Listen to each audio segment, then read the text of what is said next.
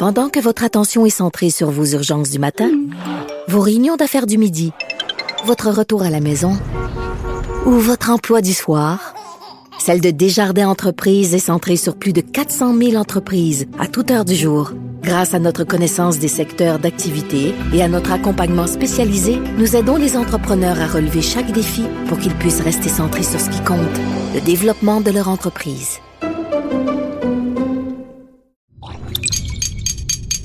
Cube Radio. Silence Veuillez vous lever. La cour présidée par l'honorable François-David Bernier est déclarée ouverte. Entrez dans les coulisses de la justice. Écoutez, vous serez pas jugé.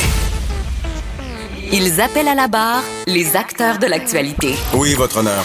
Avec François-David Bernier. Avec François-David Bernier. Avocat à la barre. Cube Radio. Bonjour, bienvenue à votre émission d'actualité judiciaire. Ça bouge beaucoup cette semaine. On vous parle évidemment du dossier du juge, ex-juge Jacques Delille. On parle avec euh, maître Frédéric Bérard qui va nous expliquer c'est quoi l'erreur judiciaire. Ensuite, le policier à la retraite Daniel Cléroux euh, vient nous reparler du procès en cours euh, de Derek Chauvin dans le dossier de George Floyd qui a fait parler et qui a bouleversé les États-Unis et le monde entier. Ensuite, Daniel Henker nous parle de diversité au travail, dans les milieux d'emploi. Comment intégrer des gens différents? On, peut parler d'handicapés, d'LGBT. Euh, il y a un programme qui se met en place pour ces gens-là. Euh, pour terminer, Maître Jean-Paul Boilly nous parle du fameux passeport vaccinal. Est-ce qu'au final, ce sera légal? Est-ce qu'on l'utilisera au Québec? On s'entretient avec lui dans quelques instants. Votre émission commence maintenant. Vous écoutez. Avocat à la barre. Une erreur judiciaire aurait été commise dans le dossier du juge Jacques Delille. Ce dossier que vous connaissez certainement un juge qui a été reconnu coupable d'un meurtre premier degré qu'on appelle prémédité de sa femme euh, avec une arme et euh, ce juge-là, ben, ex-juge, pardon, qui euh, avait choisi de, ne pas témoigner à, l'audience, comme ça arrive souvent en cas de meurtre. Et au final, bon, condamnation. Et il y a toute une saga qui s'installe par la suite parce que un spécialiste de Toronto euh, qui s'intéresse à ce dossier-là, un spécialiste en erreur judiciaire et aussi qui connaît bien tout ce qui est balistique de l'arme, parce qu'on sait que le procès du juge de Lille euh, ça, a beaucoup tourné autour des expertises sur est-ce que c'était possible que sa femme, est-ce qu'elle avait la force de, presser la détente? Et là, il y avait des histoires de poudre, la façon que c'est placé. Et ça s'est gagné beaucoup avec l'expertise. Et là, nouvelle expertise qui semblerait n'était pas possible avant, vu la technologie arrive. Euh, il y a tout qu'un système dans, le code criminel pour ce qui est de l'erreur judiciaire, parce qu'on vaut mieux avoir 10 euh, criminels en liberté qu'un innocent emprisonné. Donc, on, a un système qui permet des fois de revenir puis de vérifier qu'il n'y a pas eu d'erreur. On voulait en savoir plus. On en parle avec euh, Maître Frédéric Bérard, docteur en droit constitutionnaliste. bonjour, Frédéric. Salut, mon ami. Salut. Donc, j'avais hâte de te parler de ce sujet-là. Gros dossier. Euh, je, vais, je vais te lancer sur une première question euh, qui n'est pas tellement juridique, mais qui je veux t'entendre là-dessus. Euh, est-ce que tu penses qu'il y a moins de chance, le fait qu'il soit juge, là, si jamais tout ça fonctionne, est-ce que ça peut amener un cynique dans la société, du cynisme, pardon, dans la société? Ben, c'est la question se pose, hein. moi, tu vois, c'est drôle, contrairement à beaucoup d'autres. Euh, je considère que notre système judiciaire, il est excellent. C'est vraiment ce que je pense. Mhm. Euh, contrairement à d'autres États, euh, même des États qui se disent des États de droit, qui le sont parfois, je trouve que notre système est sans être parfait, il est pas blindé. Mais tu sais, des histoires de corruption de juges ici, là, J'ai pratiquement jamais entendu parler de ça. Mhm. Euh, dans d'autres pays, ça, ça arrive relativement fréquemment. Dans certains, c'est énormément fréquemment. Je, je vais te faire une blague. Euh, Au Québec, il n'y a pas eu de commission encore là-dessus. Non, c'est pas vrai. Oui.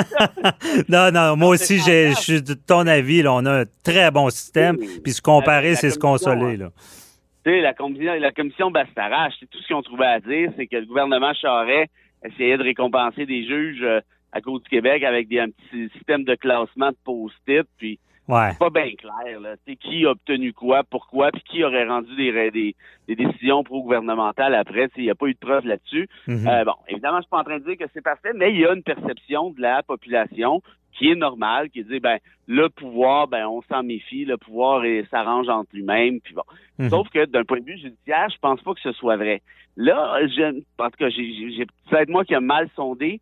J'ai rien entendu par rapport à, à, à Delille encore, mais c'est certain que s'il en venait à finir par être acquitté, parce que là, on sait qu'il va y avoir un nouveau procès, donc c'est nécessairement une des possibilités. Ouais. C'est sûr que certains pourraient dire Ah oui, mais on sait bien, c'est parce qu'il est juge. Et là-dessus, et là, je, je, je- moi-même, je, je veux pas faire preuve de cynisme, mais on peut peut-être comprendre la réaction de la population, le cas échéant, parce que c'est très, très, très rare hein, comme procédure, là, ce qui vient de se produire là. C'est-à-dire Ouais. que le ministre fédéral de la Justice accorde ou ordonne un nouveau procès. C'est, de ce que j'ai compris, seulement la septième fois Mhm. de l'histoire au Canada où ça arrive. Donc, évidemment qu'il y en a qui pourraient dire, ah, ben, c'est parce qu'il est juge. Et, évidemment, moi, je, je, je sais Mais- pas, je suis certain que le ministre fédéral avait des, la justice avait des, des bonnes raisons de. Mais il y a quelque chose qui me dit, puis là, c'est le côté plus humain, puis c'est pas nécessairement négatif, que quand tu es face à un ancien juge, puis c'est un juge respecté, Delisle, là, c'est un juge de la, Mhm. la cour d'appel qui avait une excellente réputation dans le milieu, puis bon, c'est un juge euh, rigoureux et tout ça. Je suis certain que quand tu es ministre fédéral de la justice, tu dois regarder ta requête de manière peut-être un petit peu plus attentive, puis je pense que c'est un réflexe qui est normal, c'est pas, pas de la, de la corruption, c'est pas du trafic d'influence. Je suis certain aussi qu'il y a de certains collègues ou ex-collègues, ou surtout des ex-collègues, en fait, de Delille qui qui ont peut-être écrit aussi au ministre de la Justice en disant, tu sais, je me rappelle, moi, Jean-Louis Baudouin, Mhm. euh, si je me trompe pas, est-ce qu'il avait témoigné ou en tout cas fait des sorties publiques? En disant en soutien au juge des et tout ça. Donc, en d'autres termes, est-ce que t'es, quand tu es juge, tu es un citoyen comme tout le monde devant la loi? La réponse est théoriquement oui, c'est bien évident. Ouais. Mais face, quand tu es ministre de la Justice, tu regardes un dossier comme celui-là, j'imagine que tu le regardes assez attentivement. T'as une attention, mais certains, Frédéric, pourraient dire, et c'est pas moi qui le dis, qui a été condamné parce qu'il est juge. Qu'on est peut-être encore plus sévère vu que c'est une image de la justice.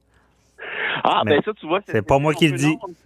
Non, mais, non, mais t'as raison. On peut le voir aussi de, de cette façon-là. Puis c'est certain que euh, notre système de justice est, est basé sur le fait que nul n'est au-dessus de la loi.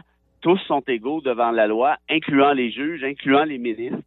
Euh, donc, de ce fait-là, tu sais, d'avoir une, une ex-vice-première ministre comme Nathalie Normando accusée, bon, elle a eu un arrêt des procédures, mais elle a été accusée quand même, de voir un juge qui est condamné, euh, moi, je me mets dans- à la place du, du citoyen qui ne connaît pas nécessairement le droit dans le détail.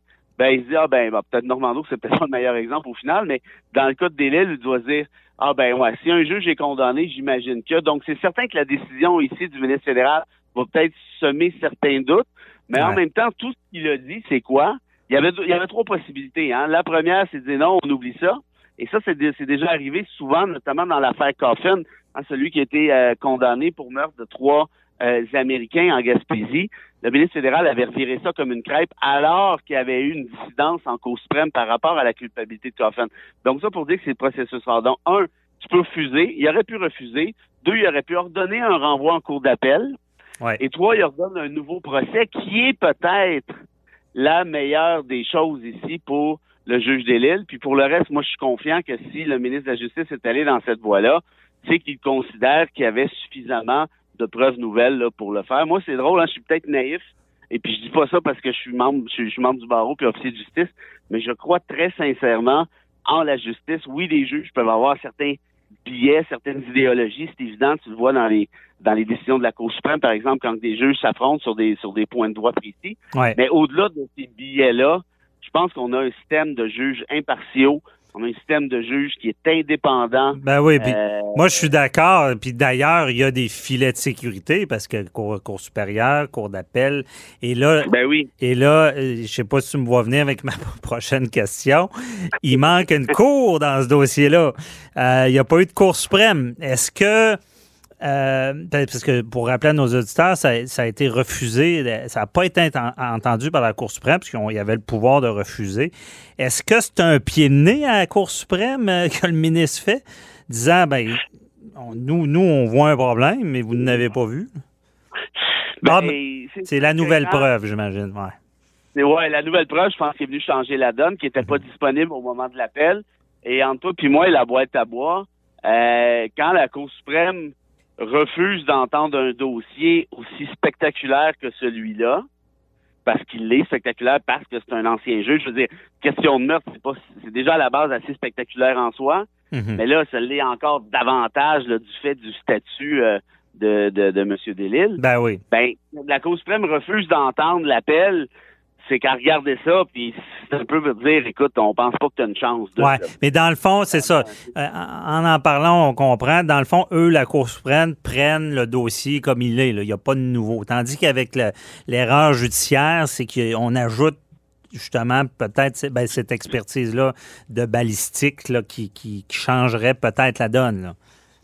Ben, exact. Et puis là, euh, on s'entend que ça va être la dernière chance au bâton, là, Mhm. pour, euh, pour le juge des Lilles, qui est déjà rendu à un certain âge, qui a passé, c'est quoi, les dix dernières années derrière les barreaux, si je me trompe pas. Ouais. Euh, c'est c'est quand même assez particulier en même temps. C'est-à-dire, le gars veut blanchir son nom, de toute évidence. Euh, puis, puis, puis, puis je le comprends. Moi, le truc de la nouvelle preuve balistique, euh, écoute, on verra. Moi, je suis pas un spécialiste. Il y a des gens beaucoup mieux placés que moi pour, pour en juger.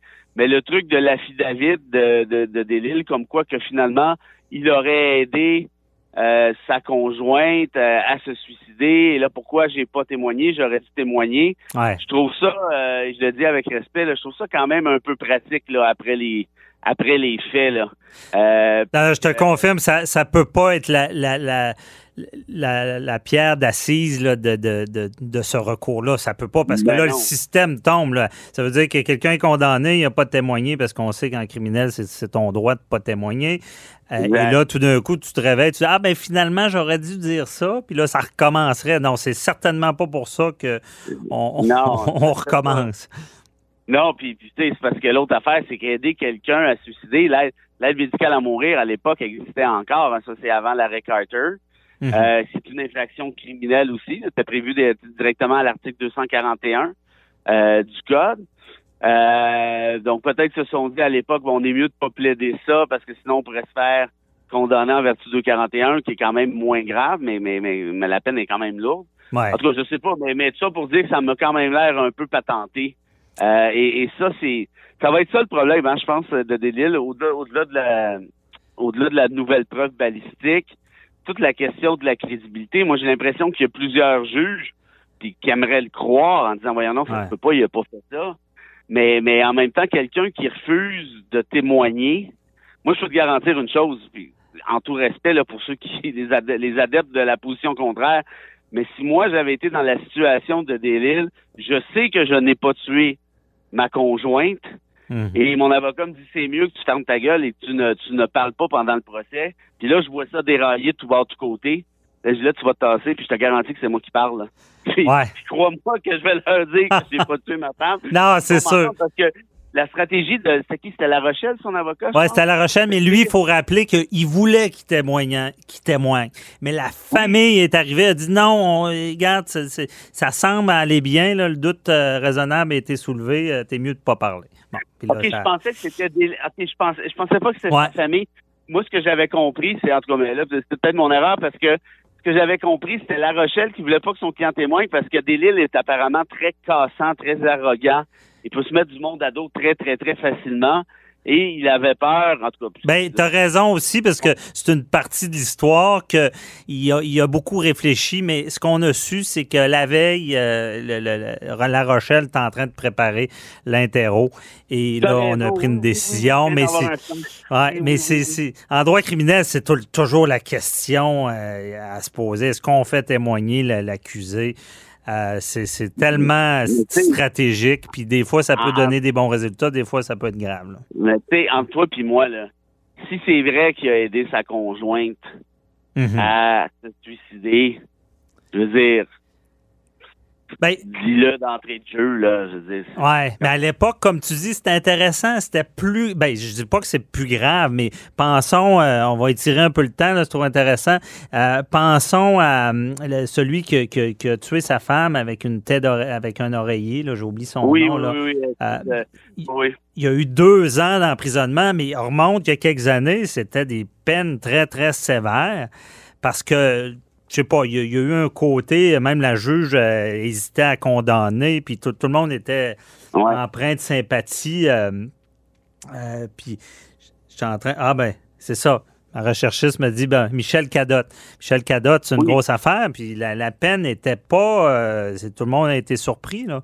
Fait que c'est, tout ça qui est, euh, qui, qui est mis dans la balance, qu'on se ramasse avec une nouveauté ici, là. Mais moi, en- entre toi puis moi, je sais pas si tu vas être d'accord, mais ça, j'ai l'impression que ça va ça pourrait nuire au nouveau procès, à Delille dans son nouveau procès, parce que de toute évidence, il a pas tenté une histoire Ouais. lors du premier procès. Il était sorti, blabla, il y avait en tout cas, bref, en tout cas, s'il a pas, je sais pas à quel point il a pas tenté une histoire, mais disons qu'il a pas dit toute la vérité, là, de toute évidence.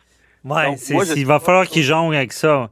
Mais. Ben, c'est ça, là. Mais tu sais, on ne connaît pas le détail. Moi, c'est sûr que tout le monde a sa théorie sur ce dossier-là. Moi, j'ai l'impression qu'il euh, était, était dépressive, qu'il euh, qu'il a- la connaissait peut-être mal. Il a dit, écoute, tu vis, euh, gars, si tu veux le faire, fais-le. Il a laissé la- la- l'arme, puis il est parti, parce qu'on l'a vu sur des vidéos à l'épicerie.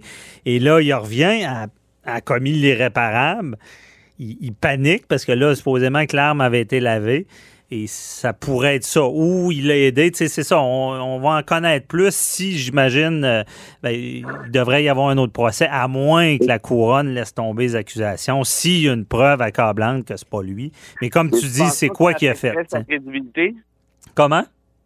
Tu penses pas que le- lors du deuxième procès, le, le fait d'avoir tourné coin rond pas mal, disons, lors du premier procès, tu penses Ouais. pas que ça affecterait sa crédibilité? C'est un jeu dangereux. J'ai hâte de voir comment Ouais. ils vont gérer ça. euh, T'as raison. hey, Frédéric, c'est tout le temps qu'on a déjà. Là. T'es dans le privilège. On est rendu à 15 minutes. Écoute, me- ça fait longtemps que je me suis pas senti aussi gâté que ça. Hey, merci beaucoup. On s'en reparlera certainement. Bye bye. Salut mon ami, à bientôt.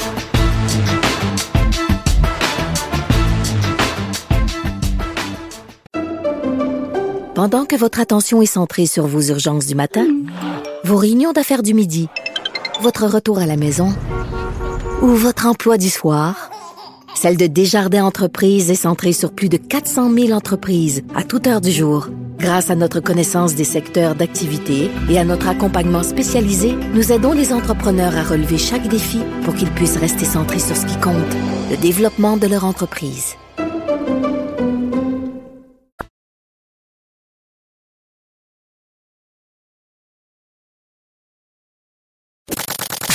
Avocat à la barre. Avec François-David Bernier. Avec François-David Bernier. Le procès de Derek Chauvin qui est en cours. Gros procès, beaucoup euh, de témoignages. Euh, vous savez, c'est l'affaire George Floyd qui a ébranlé euh, le monde entier, on peut le dire. Euh, cet homme là qui était plaqué au sol avec un genou du policier dans le cou et euh, qui en serait décédé. Euh, Il y a des versions différentes qui, dans- durant le procès parce que, bon, évidemment, d'un côté, on dit que c'est un meurtre et qui euh, a agi avec une force euh, excessive euh, pour ce qui est euh, du ministère qui, euh, poursuit Derek Chauvin. Et pour ce qui est de la défense, ben, ils disent euh, Derek, euh, que George Floyd aurait consommé des drogues et que le résultat de, sa mort n'est pas le genou du policier, mais plutôt euh, peut-être la drogue. Et c'est un procès qu'on sait déjà qu'il va avoir une, guerre d'expertise. On voulait l'œil d'un policier pour analyser ce gros procès historique-là, savoir comment un policier voit ça, ce qui est arrivé, le genre d'intervention. Et évidemment, on en parle avec euh, Daniel Cléroux, policier à la retraite. Bonjour, Daniel. Bonjour, Maître Bernier. Donc, euh, grosse affaire. Et bon, on va y aller directement. Comment tu vois ça en tant que policier? Bon, si on regarde d'un plan d'arrestation, la technique qui a été employée par Chauvin pour maîtriser Floyd, elle existe, cette technique-là. Ou ce que, lorsqu'on a un individu qui ne veut pas collaborer, euh, on, il faut, il faut qu'on lui mette les menottes. Ben, généralement, euh, ce qu'on tente de faire, c'est de l'amener au sol, de là lui faire un blocage au niveau d'un bras, mhm. et avec le genou, on vient déposer dans le dos du suspect. On lui demande d'apporter sa main en arrière de son dos parce qu'il n'est pas capable de bouger de la façon qu'on est placé. On lui met une menotte, on lui met l'autre menotte, on le relève et, ou on le garde assis, puis on, on tente de procéder à la continuité des choses, soit l'amener au poste ou le garder plus calme ou lui apporter des soins s'il y en a besoin. Dans le cas de Chauvin, la technique a été pas appliquée comme il faut parce que le genou a été mis au niveau du cou et non pas au niveau du dos. Hmm. Et moi, de ce que j'ai vu des images depuis quelque temps qu'on voit, cela il a été amené au sol, il avait déjà les menottes dans le dos. Donc, on n'a aucune raison de le ramener au sol, à moins qu'il soit vraiment bien, bien, bien, bien tannant. Mm-hmm. S'il est bien, bien tannant, ben, on peut peut-être le ramener au sol pour éviter qu'il se blesse, parce que ça pourrait arriver que, j'ai vu ça, moi, on rentre quelqu'un dans une auto de police, puis les, les, les, jambes se promènent partout, puis là, il casse des vitres, puis il risque de se faire mal. Bon. Mm-hmm. Emmener quelqu'un au sol, c'est peut-être une bonne façon d'essayer de calmer les choses, mais il y a une façon de le maintenir. D'autant plus qu'ils étaient quatre policiers. Je comprends qu'ils veulent se protéger parce qu'il y avait des gens alentour et qui trouvent qu'il y a de la brutalité peut-être policière aux États-Unis. Et oui, effectivement, ils en ont. Mais dans le cas de Chauvin, il a vraiment pas bien travaillé. Et tu sais, quand on voit des images où il y a le genou dans le cou de Floyd, les deux mains dans les poches, il regarde le monde puis il sourit. Oui, ben oui. je trouve pas ça bien fin. Huit minutes et demie environ. Mhm. Quand le, prévenu lui, lui l'implore de le laisser respirer, euh, mhm. je veux dire, le policier, il, doit écouter ce que la personne dit aussi là, pour euh, savoir s'il utilise une force excessive. Si la personne dit euh, même qu'elle a été violente ou agressive, une fois rendu au sol, dit Écoutez, j'ai compris, j'ai compris, j'arrête, j'ai de la misère à respirer, lâchez-moi. on doit tenir compte de ça. Ben oui, on doit, on doit en tenir compte. tu sais, François, je on va être, on va être honnête là. Il n'y a personne qui veut se faire mettre les menottes. Il n'y a personne qui mhm. veut se faire arrêter, se faire mettre les menottes. Et moi, j'ai toujours dit à mes policiers, parce que j'en faisais de la formation, on en donnait des cours de formation, écoutez, quand vous allez arrêter quelqu'un, vous allez créer un monstre. La mhm. personne ne veut pas se faire arrêter. Et si, moyennement, ou, ou beaucoup, elle est sous l'influence d'une substance telle que la cocaïne, où maintenant il y a tellement de drogues qui sont puissantes et puis qui donnent des, qui multiplient la force des gens, évidemment, ça devient compliqué de procéder à l'arrestation. Mais dans le cas qui nous préoccupe, on semble dire que la personne ne collaborait pas, puis qu'elle était euh, un petit peu, euh, elle était euh, agitée agité. Mhm. Mais oui, mais c'est correct qu'on l'amène au sol, mais pas de le maintenir là puis de l'empêcher de respirer. Je sais pas si tu te souviens, euh, j'ai deux cas qui me viennent à l'idée. Dans les années 90 à Montréal, quand le policier arrête quelqu'un, il l'amène en cellule et finalement, euh, la personne est décédée un an plus tard euh, à l'hôpital parce qu'elle avait manqué d'oxygène, mais c'est une technique semblable qui avait été appliqué. Ah et là, on parle des années, on parle des années 90. Là. Ça fait longtemps. Depuis ce temps-là, la policie, les policiers ils ont eu de la formation pour pas que ça, se reproduise. John Cardick, qui est décédé parce qu'il s'est fait faire la prise de l'encolure. Mais on a appris par après que la prise de l'encolure, on peut l'appliquer dans des cas extrêmes où, où ce que le policier, il n'y a plus d'autres méthode, parce qu'à l'époque, ben, le, le taser gun n'existait pas, le poivre de Cayenne n'était pas encore beaucoup appliqué. Mais on a appris que quelqu'un qui est sous l'influence de la cocaïne, ça peut amener des problématiques, dont John Cardick en est décédé. Il faut être attentif à ça. Puis c'est pour ça que les policiers de nos jours, de plus en plus, interviennent à plusieurs lorsqu'il y a, lorsqu'il y a agressivité. Parce que faut employer le minimum de force, mais pour mhm. s'assurer que la personne soit arrêtée puis qu'on évite les complications. Ah oui, effectivement, parce que c'est pas parce qu'il est agressif que les policiers doivent, ont le droit d'être agressifs. Euh, non. Puis là, si j'ai bien compris, euh, Daniel, euh, l'histoire du genou dans le cou, au, Québec, du moins, c'est pas une technique, ça. Ce serait du genou dans, le dos. Et sous question à ça, pour un homme menotté au sol, face contre le sol, de se relever, c'est quasiment impossible, même avec une ben. petite main dans le dos, là. Ben, tu peux te relever, mais si moi je t'amène au sol à plein ventre puis tu as les menottes dans le dos, j'ai pas besoin d'exercer une grosse pression sur toi pour que tu sois pas capable de te lever, là, à moins que tu sois d'une force excessive. Mais il était quatre policiers. On s'entend que à quatre, il y a toujours moyen de l'empêcher de trop trop gigoter. Puis au pire, aller, euh, il y a d'autres, euh, les policiers aux États-Unis là sont pas différents de chez nous là. Mhm. Ils ont tous le poivre de Cayenne, ils ont tous le taser gun, euh, ils ont tous accès à ces moyens là.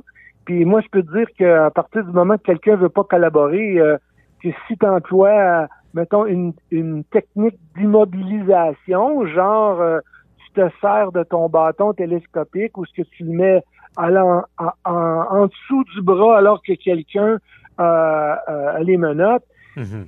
la pression donnée là donne une, euh, une douleur là, qui, ne tuera pas personne. Là. Mais elle donne une douleur qui fait que tu t'as pas le choix de coopérer. Sinon, ça fait bien trop mal. Mhm, je comprends. Et qu'est-ce que tu penses de, des autres policiers? Parce que lui, bon, euh, on, s'entend qu'il pratique cette manœuvre, euh, mais les autres, malgré les, demandes du, prévenu, ne font rien. Est-ce que c'est normal? Est-ce que, est que dans, le domaine, un policier qui se rend compte que son collègue euh, fait quoi qui, qui est peut-être pas correct va avoir tendance à intervenir ou pas? Je te dirais que de façon générale, les policiers vont avoir tendance à se supporter et, s'aider. Mhm. De ce que je comprends du procès, parce que je le suis un petit peu, ça m'intéresse quand ben même, là. Là, on apprend que les policiers viennent dénoncer le comportement de Chauvin, son attitude et son agressivité lors d'arrestations qui durent déjà depuis plusieurs années semble comprendre qu'il y a plusieurs policiers qui voulaient pas travailler avec lui. Ça, ce mhm. que ça fait, on voit ça dans toutes sortes de milieux, là. Ouais. Il devait être un leader négatif que les gens avaient excessivement peur de lui en quelque part. de là à dire on va l'arrêter de faire son intervention, c'est un. Probablement qu'il y aurait eu une bonne discussion après l'arrestation, mais là, ils n'ont pas une discussion avec lui, ils ont une discussion avec le procureur parce qu'ils n'ont pas su euh, mettre leurs pieds à terre puis ils s'arrêtent. Ils vont être obligés, eux aussi, de subir probablement une suspension, voire même euh, euh, voire un congédiement. Oui, je pense qu'ils vont être accusés aussi. Je veux pas, j'ai pas vérifié, mhm. mais à mon souvenir, parce qu'à quelque part, un, ils, ils interviennent pas, voyant une situation qui est, certainement problématique, mais mhm. également, ils en empêche d'autres personnes d'intervenir, mais en même temps, c'est leur job de faire que le public n'intervient pas. Parce que je pense qu'il y en a qui vous semblaient vouloir intervenir pour que ça cesse. Oui. Moi, je pense qu'eux vont sans doute avoir une meilleure défense à ma connaissance de ce que je connais du milieu, parce que c'est facilement défendable de dire qu'on protégeait la scène de crime, on empêchait les gens de s'en venir. Et plus Floyd criait, bien évidemment, ils étaient dans un milieu où ce que euh, Floyd était plus connu, où il y avait des gens qui semblaient avoir euh, une aversion contre la police, ils se devaient quand même de protéger la scène. Mhm. Mais jusqu'à quel point ils vont être en mesure de se défendre, s'ils sont pas criminels, je suis pas convaincu qu'ils vont avoir encore une job. Ouais. Pendant que votre attention est centrée sur vos urgences du matin, vos réunions d'affaires du midi, votre retour à la maison ou votre emploi du soir, celle de Desjardins Entreprises est centrée sur plus de 400 000 entreprises à toute heure du jour. Grâce à notre connaissance des secteurs d'activité et à notre accompagnement spécialisé, nous aidons les entrepreneurs à relever chaque défi pour qu'ils puissent rester centrés sur ce qui compte, le développement de leur entreprise. Et euh, non, effectivement. Puis euh, pour finir, il ne reste pas beaucoup de temps, mais c'est quand même il y, a, certainement une réalité raciste plus prononcée aux États-Unis là, que, ah, tout à ce qu'on voit ici. Là. Oui, oui, tout à, tout à fait. Et, écoute, je le dis toujours, euh, la formation policière aux États-Unis, mise à part dans les grandes villes telles New York, Los Angeles, euh, Philadelphie, euh, en Floride, ils ont des bonnes écoles de formation. Mhm. Mais ça peut arriver dans les villes secondaires ou les petites villes que ben la, formation est minimale et puis souvent ben c'est le chum du fils du capitaine du poste ils l'ont engagé puis ils donnent la formation sur le tas. Mhm. Euh, ça fait pas toujours des excellents policiers. Non, effectivement. En tout cas, c'est toute qu'une scène troublante. Euh, euh, et ça a fait réagir beaucoup. bon, ça, ça, en espérant que ça fasse changer les choses parce que ça n'a pas d'allure. Mais c'était très intéressant de savoir un peu ce qui se passe. Puis je retiens que le genou dans le cou, en tout cas, ici, c'est pas trop une technique. déjà, ça en dit long. Euh, mhm. Parce que, bon, c'est ce qui est terrible euh, avec cette situation-là, puis cette vidéo-là qui a été mhm. Merci beaucoup, euh, Daniel Thierroux. très intéressant. On se reparle pour un autre dossier. Ben, j'espère bien. À bientôt. Bye bye.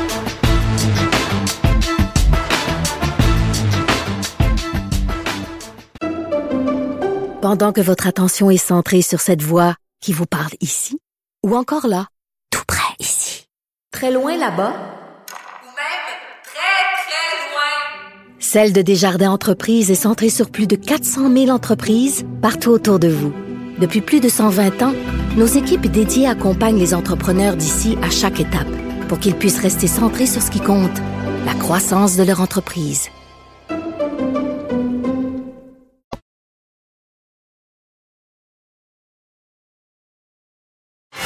Avocat à la barre. Alors je procède à la lecture du verdict. Avec François-David Bernier. Les meilleures plaidoiries que vous entendrez. Cube Radio. La diversité dans les entreprises et l'inclusion de ces gens-là, c'est très important, surtout au moment où le Québec a besoin de tous ses travailleurs disponibles. Avec la relance économique qu'on espère, on sait que c'est très difficile dans le domaine de l'emploi pour les employeurs. Et euh, il y a euh, InfoPresse qui lance une formation euh, pour euh, intégrer les gens, si on peut dire. Euh, la, diversité est importante et il faut former des gens pour, pour ce faire. Et a Mme Danielle Henkel, entrepreneur que tout le monde connaît, qui est impliquée dans ce projet-là. Elle est avec nous. Bonjour, Mme Henkel. Bonjour, Monsieur Bernier. Merci de me recevoir. Merci à vous. Merci de, venir nous expliquer un peu parce que on, veut informer nos, auditeurs à l'effet que, bon, en entreprise, euh, la diversité, on peut penser au groupe euh, LGBTQ, on peut penser à toutes sortes de, communautés, de diversité qu'il faut vraiment intégrer dans le monde du travail. Et comment, comment on, fait ça? Cette formation-là est adressée à des, euh, des gestionnaires? Oui, tout à fait. Alors, euh, je, je, c'est vrai que nous avons euh, Monsieur Arnaud Granata, qui est euh, le président de InfoPresse, et Daniel Henkel.tv, que je représente. Mhm. On s'est associé, on a co-créé, en fin de compte, ce programme en certification leadership participatif et inclusif. Ce que ça veut dire, c'est que ce sont des cours qui vont être donnés, des formations, je devrais dire pas des cours, des formations par des experts. Donc ça c'est important aussi de le mentionner parce que c'est pas euh, un cours en certification 2, c'est un rehaussement de compétences, si on peut l'appeler, ou tout simplement qui s'adresse à des dirigeantes, des dirigeants, des présidents d'entreprises. Quand je parle de présidents, ça peut être des entrepreneurs qui souhaitent avoir ce complément euh, de, de, de, de, compétences. Exemple, on va avoir euh, une formation avec l'expert en, en, en, en, gestion de conscience cohérente et leadership. Donc, comment se développer en tant que leader dans la complexité? Vous savez qu'en ce moment, ça va faire bientôt un an et demi qu'on vit, euh, si bientôt deux ans même, qu'on vit en distanciation. On a parlé beaucoup de ce que ça faisait au niveau de la santé mentale. On a mhm. parlé aussi du fait que nous avons euh, beaucoup d'emplois qui se sont perdus, donc il y a des gens qui doivent aussi se reconditionner, n'est-ce pas, au niveau de leurs compétences professionnelles.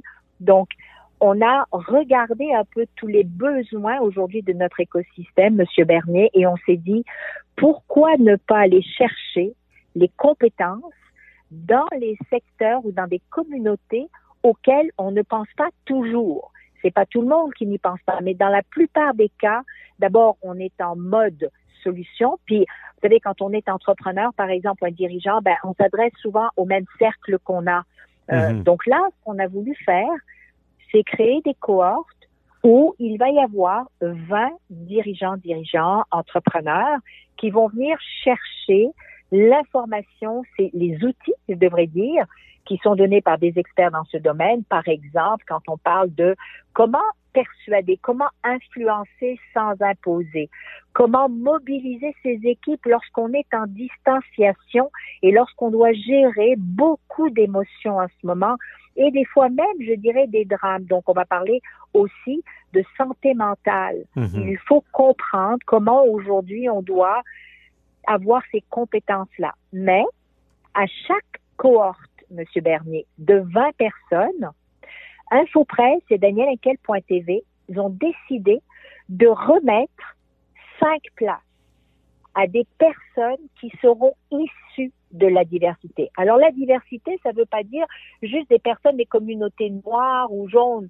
C'est la diversité, c'est les femmes, Monsieur Bernier. Mhm. La diversité, ce sont les autochtones, Monsieur Bernier. La diversité, ce sont les personnes vivant avec un handicap. La diversité, vous l'avez mentionné tout à l'heure, c'est aussi la communauté LGBT, LGBTQ2+.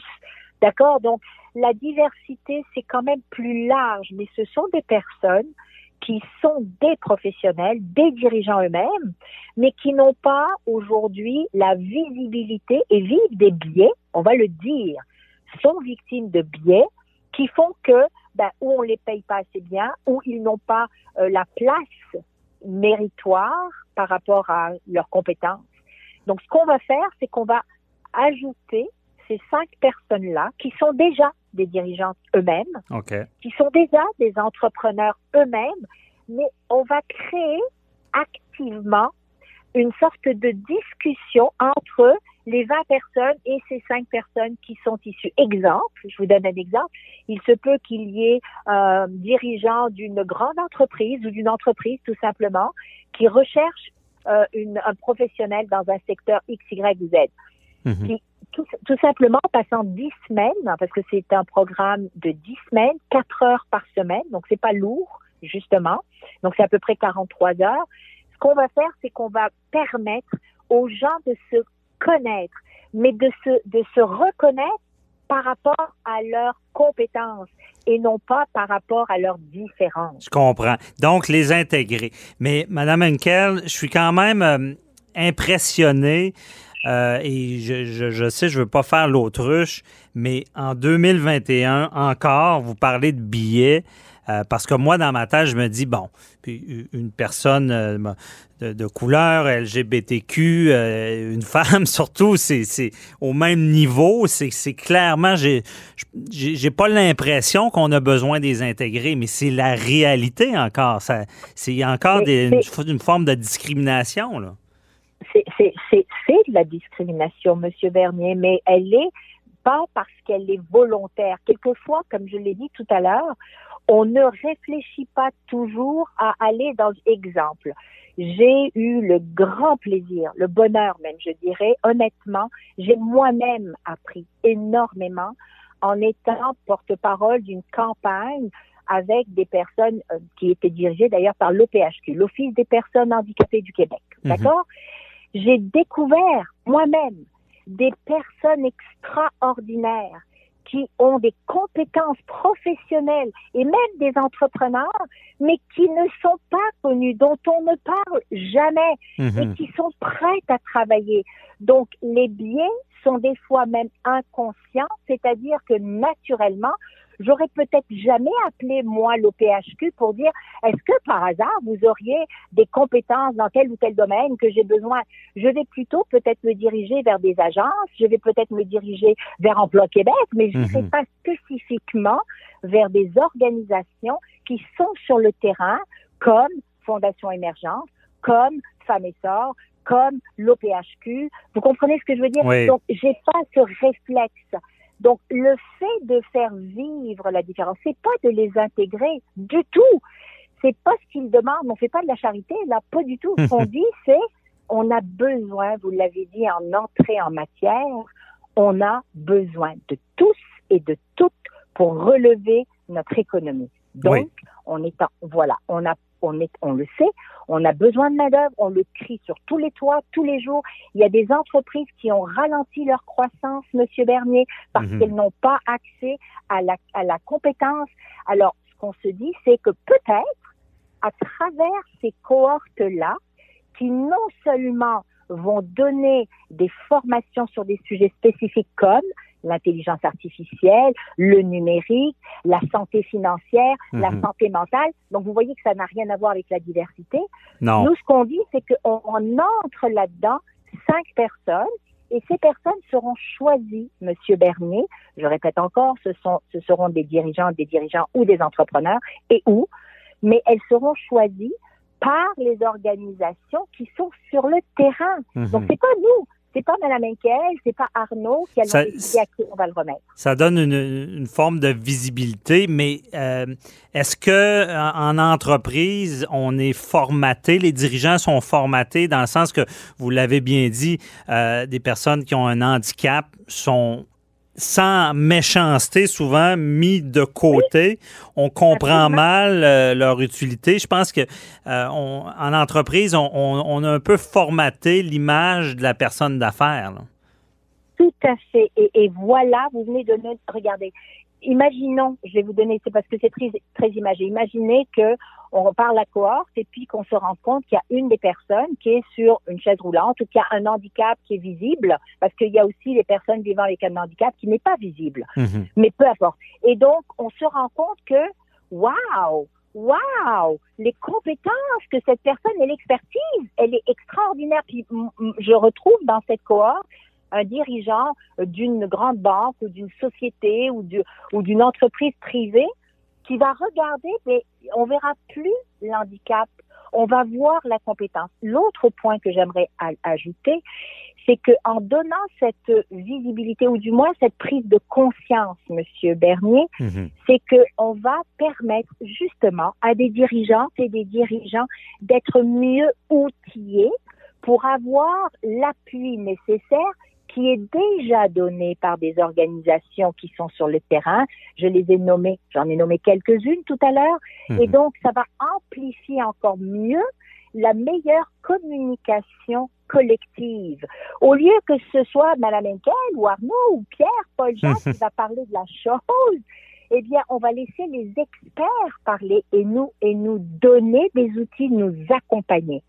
Donc, Je comprends bien et c'est ça apporte une, une sorte d'ouverture et que je, je crois, je, je comprends de votre message, comme on dit en bon québécois, que ça va faire des petits et que euh, Oui. parce que effectivement la diversité, di- diversité c'est très important et euh, peut-être que justement il y a des entrepreneurs, il faut il faut avoir cette ouverture là et vous l'avez bien dit de reconna- reconnaître reconnaître pardon la compétence avant l'apparence. Euh, Donc, on, vous soutient, on, on vous souhaite bon Merci. succès dans ce projet. Malheureusement, c'est tout le temps qu'on avait, mais c'est euh, c'est très intéressant aussi. Euh, toujours, j'ai cette idée-là. Il y, a, il y a les diversités, c'est difficile pour eux, mais toutes le- les handicapés aussi, il faut en parler parce que c'est très important de les intégrer. Des ben, fois, c'est beaucoup plus dur pour eux. absolument. Mhm. Merci Permet- beaucoup, Daniel Henkel. Merci, Monsieur Bernier. Permettez-moi juste de dire qu'on a une, une formation gratuite le 15 avril de 8h à, à 9h le matin. Donc, euh, si les gens veulent aller sur le site InfoPresse et cliquer, s'inscrire, c'est gratuit, puis ils vont avoir beaucoup d'informations. C'est bien noté. Merci beaucoup. Bonne journée. Merci à vous. Bye bye. Au revoir, Monsieur Bernier.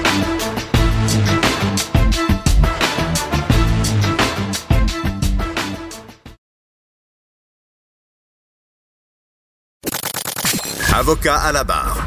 Avec François-David Bernier. Avec François-David Bernier. Le passeport vaccinal. Est-ce que ce sera mis en place? Est-ce que ce sera légal? Est-ce que c'est pour notre mieux-être ou c'est un objet de discrimination? On a vu déjà le- la Floride hein, l'interdire de- d'entrée de jeu, donc ça enlève les débats judiciaires parce que, bon, le- le- le- l'exécutif, le, gouvernement l'interdit. Ensuite de ça, tu as l'Union européenne qui est favorable, semble vouloir le mettre en place. Beaucoup de contestataires. Euh, problématique parce que, bon, euh, qu'est-ce qui arrive si c'est un service essentiel à l'épicerie? Est-ce que c'est problématique?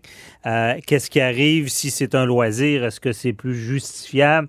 Et on va faire le tour de la question avec euh, Maître Jean-Paul Boilly qui est là. C'est encore toute une question cette semaine. Ben, tout ce qui touche évidemment aux droits et libertés des gens, hein, ça intéresse le peuple, ça c'est sûr. Oui. Puis évidemment, il y aura toujours du monde pour chialer.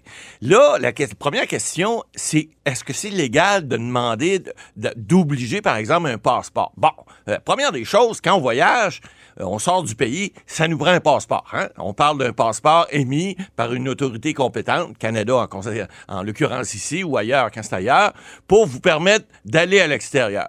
Or là, on parlerait peut-être aussi d'un passeport qui pourrait être à l'interne aussi. Parce que, oui, des États, euh, euh, les États-Unis ou les autres, les États, euh, l'Union européenne, là, vous l'avez dit, là, d'entrée de jeu, le demandent. Il y a des gens qui sont contre ça, mais lorsque tu vas dans un... Hein, on dit toujours le lex situs, hein, vous le savez en latin, la loi du pays où on est. Alors, si on est situé dans un autre pays, il faut respecter les lois et coutumes, les us et coutumes de ce pays-là. Donc, si on exige pour aller dans, en France ou n'importe où que vous ayez un passeport vaccination, entre guillemets, moi, quand j'étais petit, là, ma mère, elle tenait, elle tenait un registre. Ouais, Ils ont les vaccins. vaccins contre la rougeole, contre la, pique- la picote, c'est toutes ces affaires-là. là. On tenait un petit registre. C'était pas obligatoire, mais c'était bien vu dans toutes les familles de, de savoir est-ce que vos enfants ont été vaccinés lorsque tu arrives à l'école, puis qu'il y a une, pandémie de, rougeole ou de picote, ben si ton enfant n'a pas été vacciné, garde-le chez vous, ça se peut qu'il te pogne.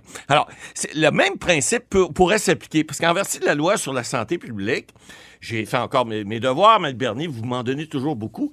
et et c'est toujours le fameux article 123, là, celui qu'on appelle l'article basket, là, avec la fameuse clause 8 là, qui, qui ordonne toute autre mesure nécessaire pour protéger la santé de la population. Mais il y a un autre petit sous-article, qui est l'article 4, qui permet d'interdire l'accès à tout ou en partie un territoire concerné ou n'en permettre l'accès qu'à certaines personnes et qu'à certaines conditions. Alors, des conditions, ça pourrait être également un passeport. Dire, est-ce que vous avez la preuve que vous avez été vacciné? Est-ce que vous pouvez démontrer que vous avez une immunité, entre guillemets, pour ne pas propager la COVID-19 ou tout autre, euh, euh, tout autre euh, virus qui pourrait venir dans l'avenir, ça, ça pourra devenir une condition permanente tout comme avoir un passeport pour aller à l'étranger. Et puis là, la, la question que Mais posée, là. Là, je vous me voyez venir. Ouais. Je, je veux, je suis contre le vaccin. Je vais Ouais. invoquer les droits de la charte, le, Exact. le droit de refus de soins. Euh, en passant, je suis pas contre. là. Non, mais vous êtes- Interprétez-moi. euh, Je, je fais du théâtre. Ah oui, vous êtes la Euh, et-. C'est qui le diable? Ah, Non, euh, euh, Diable après est dans le détail. Ensuite de ça, bon, je veux aller me nourrir. Je veux rentrer dans une épicerie. exact.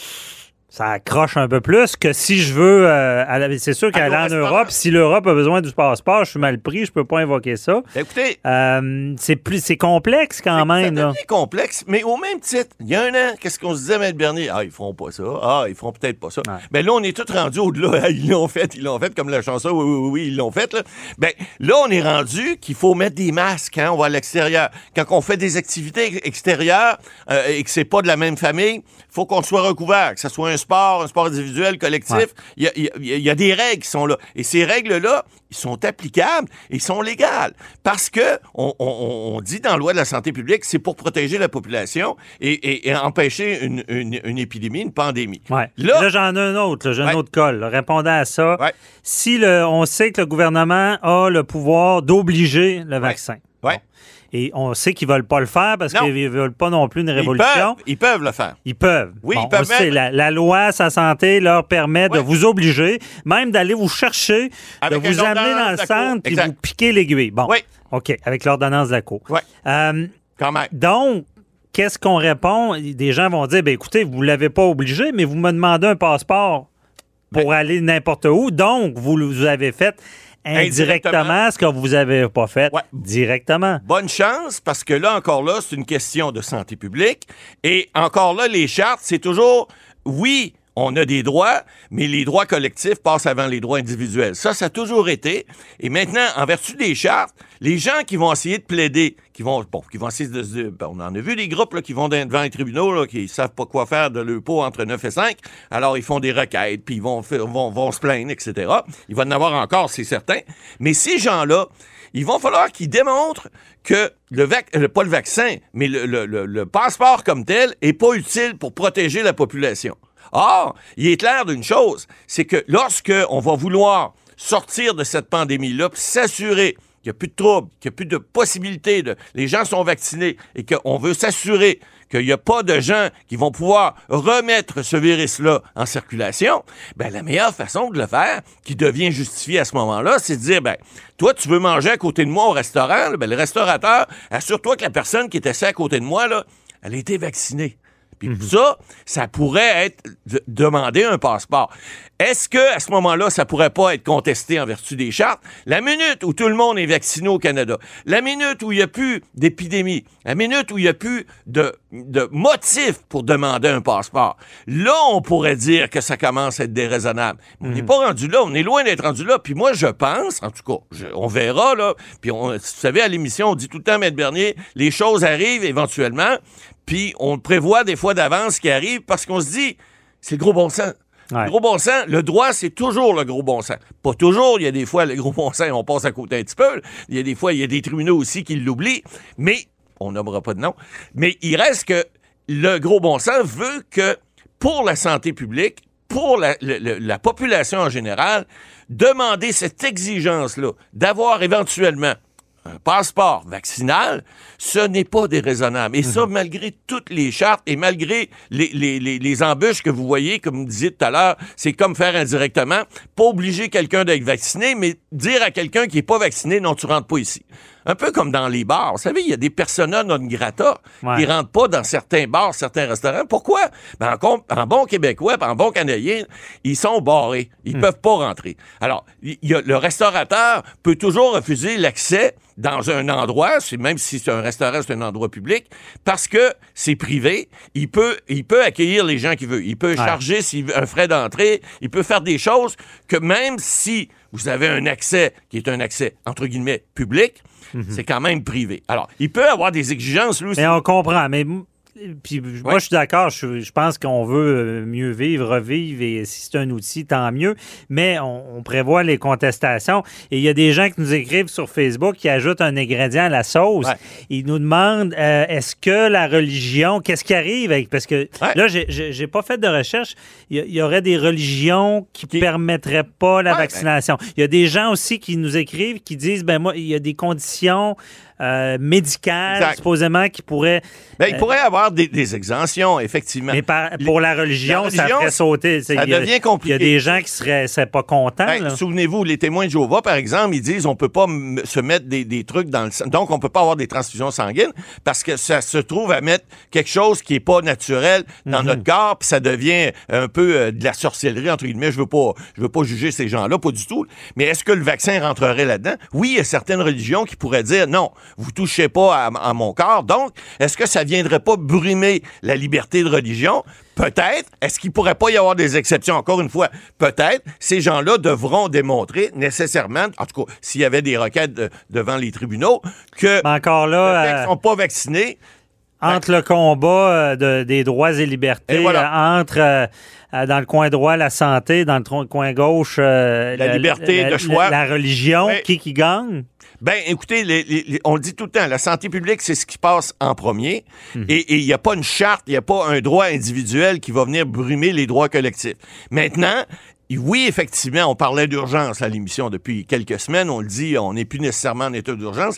Est-ce que ben, on l'est toujours? On. Le fait qu'on gouverne par décret depuis plus qu'un an, on dit tout le temps, bon, ça peut-être, c'est peut-être moins raisonnable. Alors, est-ce que dans un cas comme ça, on pourrait dire que la liberté de religion fait en sorte que oui, ça pourrait être raisonnable dans certains cas, cer- certaines personnes qui se font pas vacciner pour des cas bien, bien, bien précis. Mais est-ce que toute une population qui a la même religion, mettons que les catholiques décident que c'est pas bon. Hein? Il y a eu un, un, un- un quiproquo. À un moment donné, là, le- puis l'archevêque de Montréal est allé se faire vacciner, puis il a dit, écoutez, allez-y, là, c'est bon pour tout le monde. Bon, il reste que il y a des gens qui aurait pu dire, ben là, euh, il y a une partie de la population qui ne sera pas vaccinée parce que leur religion, la religion catholique ou un autre, décide que non, c'est pas bon, puis ça va contre la religion.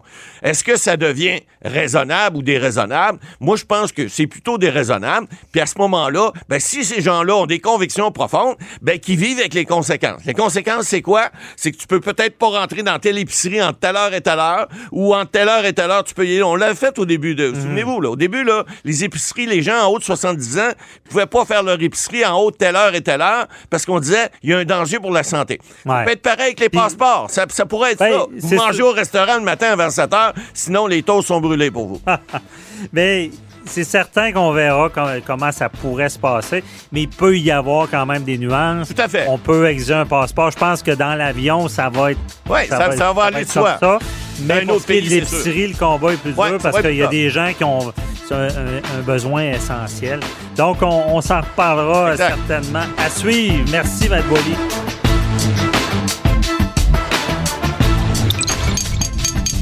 Cube Radio.